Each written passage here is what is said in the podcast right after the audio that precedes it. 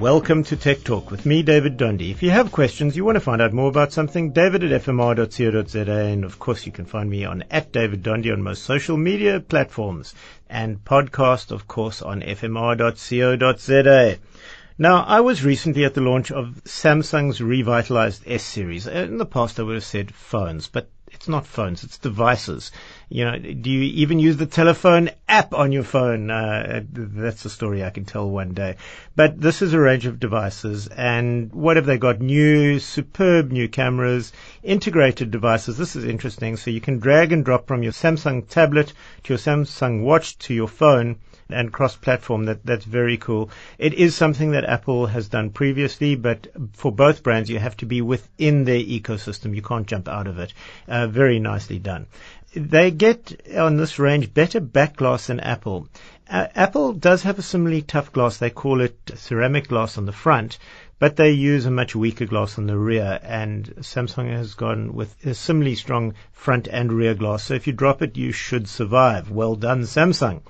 As to the specs, improved everywhere, of course, and the old Note, which is a beloved series of Samsung's, is no more. But if you buy the standard S twenty-two, it comes with integrated pens. So the king is dead. Long live the king, as they say. They flew me up to Johannesburg for this, and on the way back, I got to test their Buds Plus, or in our speak, in-ear headphones. And with this Buds Plus, the concentration really here is on call quality. And for calls, you get class-leading battery life at eleven hours for the buds. And then if you put them in the case, they'll recharge and bump it up to twenty-two hours, which is quite something. And the case is, of course, wireless charging. And uh, you get some pretty intuitive touch controls um, with some features that you can optionally switch on that are in their research lab, where you press the edge for volume up and down so that long presses and single presses and things do all sorts of things. And one of those presses is about letting voice voice through, and more on that in a moment. Um, these hide in your ear, so they are small and not noticeable. You're not overtly wearing them, which I really liked. And more importantly, that I really liked, they don't fall out. They have a little rubber thingamy which sticks in your ear and, and sort of retains it in without any pressure uh, or any hardship that way. And um, the sound quality is clearly optimized for voice and conversations with three microphones. And you're getting noise cancellation, and what's more interesting than noise cancellation is the voice pass-through. So you can optionally switch this on and switch this off uh, either in app or by touching um, the headphone itself and, and long pressing, and it'll switch it on and off. And you can set it to either not let uh, voices through, let voices through gently, or even amplify voices, which is, which is something that I haven't seen on consumer-grade tech uh, before, and this is really cool.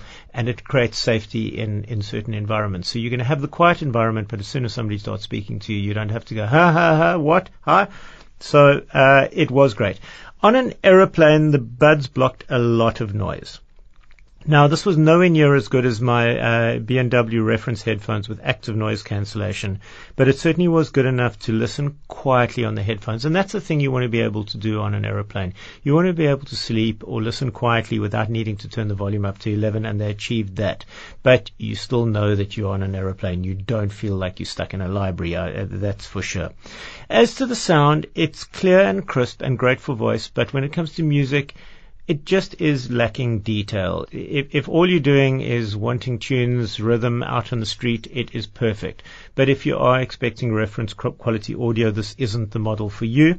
Having said that, if you need great Bluetooth buds that don't break the bank and voice is your major use with some good music, these A K G-driven Samsung Buds Plus will get the job very well. And you're going to get that for about seventeen hundred rand at street prices, which is a comparative bargain. So I'm going to leave the Samsung Buds Plus on the recommended list. And word to the wise, if you're buying a phone and you pre-order now, I think they'll give throw these in free. So an even cheaper way to do it. And as to those Samsung devices, they are very price competitive. You get to buy flagship models for a, a half or a quarter of what other leading brands have have got. Uh, not that you can't break the bank uh, on Samsung with their, their top folding devices approaching the fifty thousand Rand mark, but expect to pay around the ten, eleven thousand Rand mark from Samsung. And one of the things I love from Samsung on this launch, they've announced, for instance, like let's say you're trading in a Samsung ten series device. Even if it was with a broken screen, they would give you ten thousand Rand trade-in on a new phone, no questions asked. That's amazing, especially when you consider the low price of their new devices. That's it for me this week. It's been Tech Talk. It's been fun. If you've got questions, you want to find out more about something, David at F M R dot co dot z a, and you can find me on at David Dundee on most social media platforms. That's D A V I D D O N D E, and the podcast, of course, at F M R dot co dot z a.